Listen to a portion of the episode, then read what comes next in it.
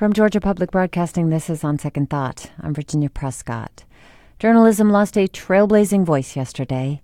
Cokie Roberts, who covered Congress for NPR beginning in the 1970s and later joined ABC News.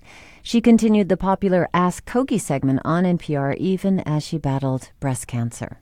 Schooled early in political rivalries and genteel Southern manners, she became a legendary reporter and a best selling author.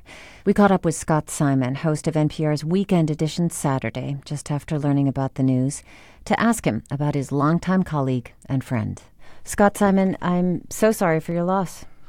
Well, thank you. I mean, um, thank you. It's uh, it's it's it's a hard day around here, uh, and not just for those of us who knew Cokie, um, and particularly I think for Nina Totenberg, Linda Wertheimer, Susan Stamberg, who were so close to her. But I think people like me who were of that next generation of friends, and then people who would see her when she came in, but grew up listening to her.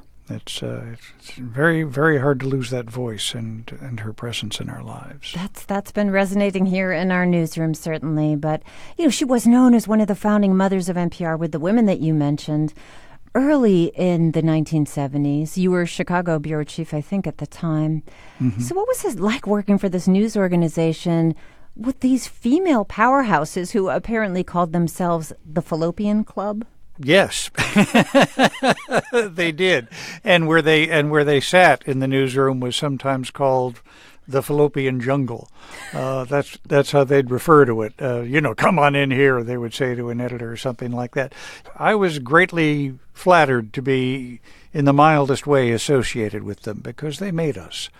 They made the sound of NPR. They made the signature credibility of NPR. They made uh, the distinct and original voice of NPR apparent to people. Um, I thought it was great, and and certainly it was at a, a, time that's almost difficult to understand. And I say that as the father of two daughters. I'm glad it's it's difficult to understand, but not that difficult, I think, to understand for uh, any woman in the workplace. And um, they they made NPR credible. They made it aggressive. They made it uh, believable they uh, they made it competitive, and uh, you know, Cokie's voice was uh, was preeminent. I mean, when she when she talked about the U.S. Congress, it was kind of as if she was describing her own backyard. Well, in some ways, it was, wasn't it? In some ways, it was, of course, because she was uh, she was the daughter of what ultimately was two members of Congress, uh, Hale Boggs and then uh, and then Lindy Boggs, and I think as a result of that, she certainly uh, a politician couldn't play her for a fool. No one could play her for a fool. But at the same time, she wasn't smug or sanctimonious about journalism. She had this great gift for, for looking below the surface, for understanding that it's a human enterprise and a human institution. And she would treat people as human beings. This applied to those of us who were around her and below her, and, and, and, and certainly applied to the politicians whom she interviewed. I think she was unrelentingly tough when it was called for but she also understood that it was a business and that she uh, she could treat it in a businesslike and, and professional way, and it could be done with mutual respect on both sides. I'd love to play something that speaks with uh, to that in a way. Growing up, mm-hmm. the daughter of ultimately two members of Congress, and how that informed her as a journalist. Here she is. She's speaking with Terry Gross. This is about the morning after an election day, following a particularly bitter, nasty campaign in 1952. Cokie was seven at the time, but her older sister Barbara picked up the phone. The counting had gone on all night long, and uh, the phone rang the morning after the election. Uh, and my sister, who was 12, 12, answered the phone. And uh, the the person on the other end asked to speak to my father, and she said he's asleep and he's been up all night, and I I will not awaken him. And um, uh, the guy on the other end says, Well, uh, what does he think about the election? And Barbara says, Well, he knows he lost. And, uh, but then she at 12 had the sense to say, you know, who is this anyway? And he said that he was a reporter for the afternoon paper. And she said, Look, I'm only 12 years old. You can't use a word I said to you. And um, and that afternoon's paper came out with the headline "Source close to Hale Boggs concedes election." So, oh no! oh yes, and um, and that is a and that kind of thing happens much more often than any of us would like to believe.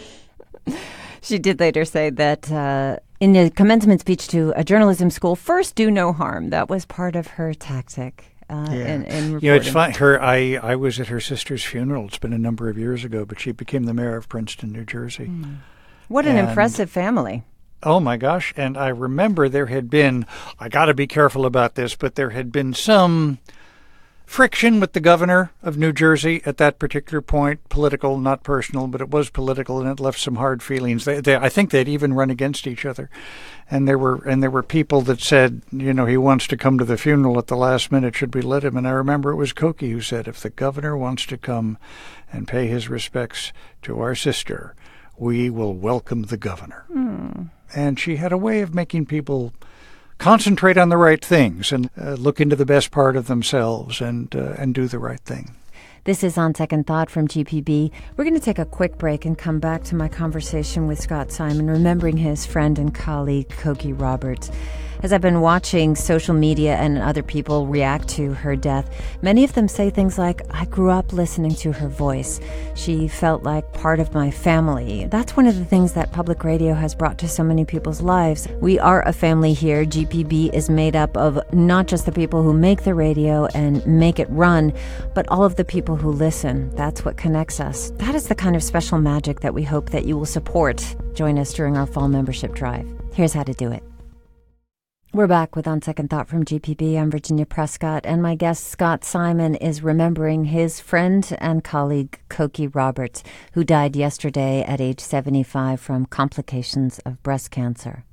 Well, she was also a number one best selling author. Uh, you spoke with her in 2009. This was upon the re release of her book, We Are Our Mother's Daughters, which brings again her personal experience to the nature of w- women's stories. Let's hear that you do find a common theme between all these lives you talk about, which is caretaking. That's right. I find several common themes, which I was somewhat surprised to find. One is that women are caretakers.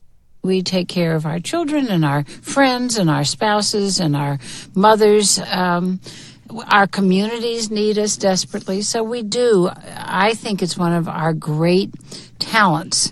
I also learned how much women take care of other women coming up. So, was Cokie a caretaker for you and others there at NPR? Oh, gosh, yes. I mean, um, she was unfailingly kind. She was unfailingly considerate. Uh, she shared advice. Uh, sometimes, even, I guess, when people didn't share it with her or thought or thought it wasn't what they wanted to hear at that particular moment. She was absolutely a caretaker. And you know, I found myself quoting Cokie to our daughters just this morning. Aww. Not about politics per se, but about school uniforms, both of which sometimes makes them bridle. And I said, you know, babies, as the great Cokie Roberts always says, there's a lot to be said for just the uniform you take off and put on the back of a chair and put it on the next day and get going. and that, you know, that was a philosophy that she, I think, applied to a lot of work. And it, I think it's very important, as I tell my daughters now, to work hard and be ambitious. And it's also important to have a life.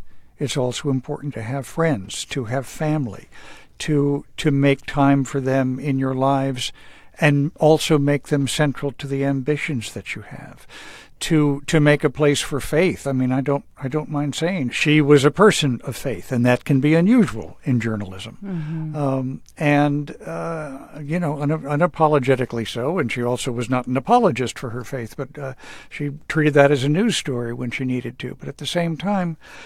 It was it was a way of signaling there's something that's more important to us than work, more important to us th- than I think our temporal ambitions, and that there is life adds up to something that's worth caring about and worth expending our love on.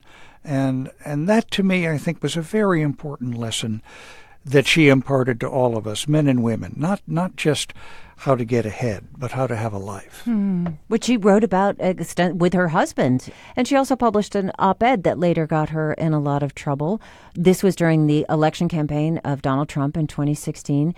And she called with her husband in an op ed for the Republican Party not to nominate Trump as one of the least qualified candidates ever to make a serious run for the presidency. That was a bridge too far for NPR, which no longer used her as an analyst after that. But she had watched the nature not just of reporting, but of politics change in her lifetime from when she grew up, when Democrats and Republicans were all circling around each other in a much different way.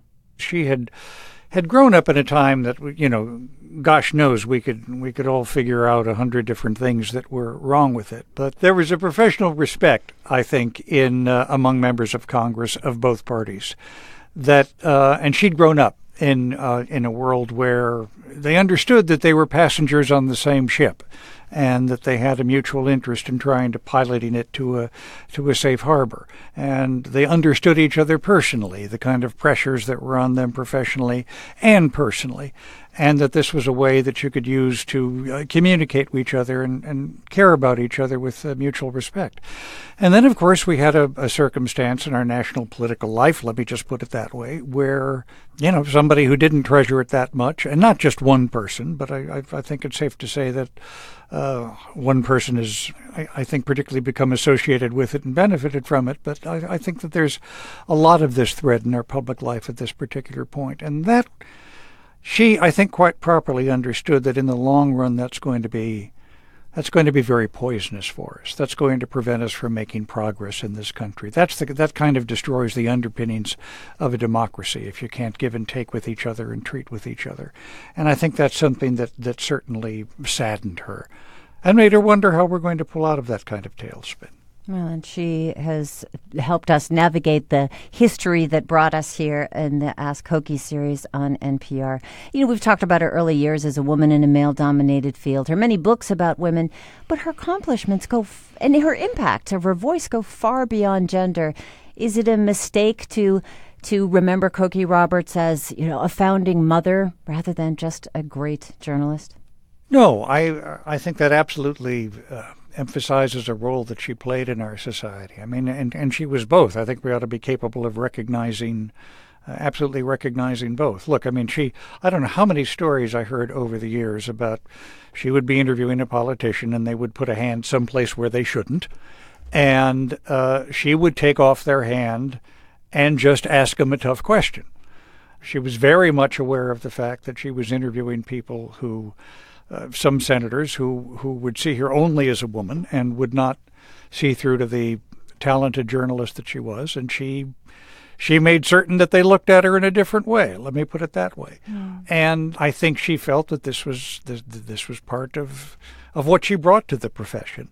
Uh, that that you know she she had the strength to to stare people down and to be able to accomplish things and. Uh, I think it's important for uh, women in the business now to know how Cokie and Nina and Linda and Susan Stamberg and many others that we could mention, uh, I, the price that they paid and the risks that they took and the exposure that they had before the public that made all that possible.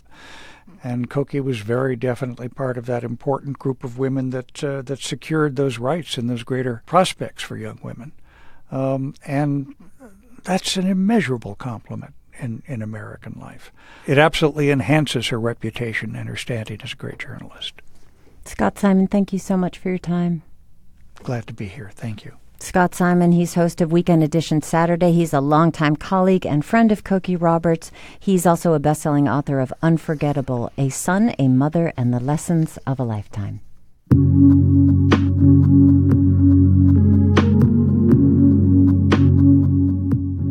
I'm so glad that we got to speak with Scott Simon about Cokie Roberts, somebody who grew up knowing the power of dialogue and the power of debate and really engaging with it in a way that is civil. Well, your dollars help to support that kind of civil, even conversation, so consider supporting that today during our fall fund drive. Here's how you can help.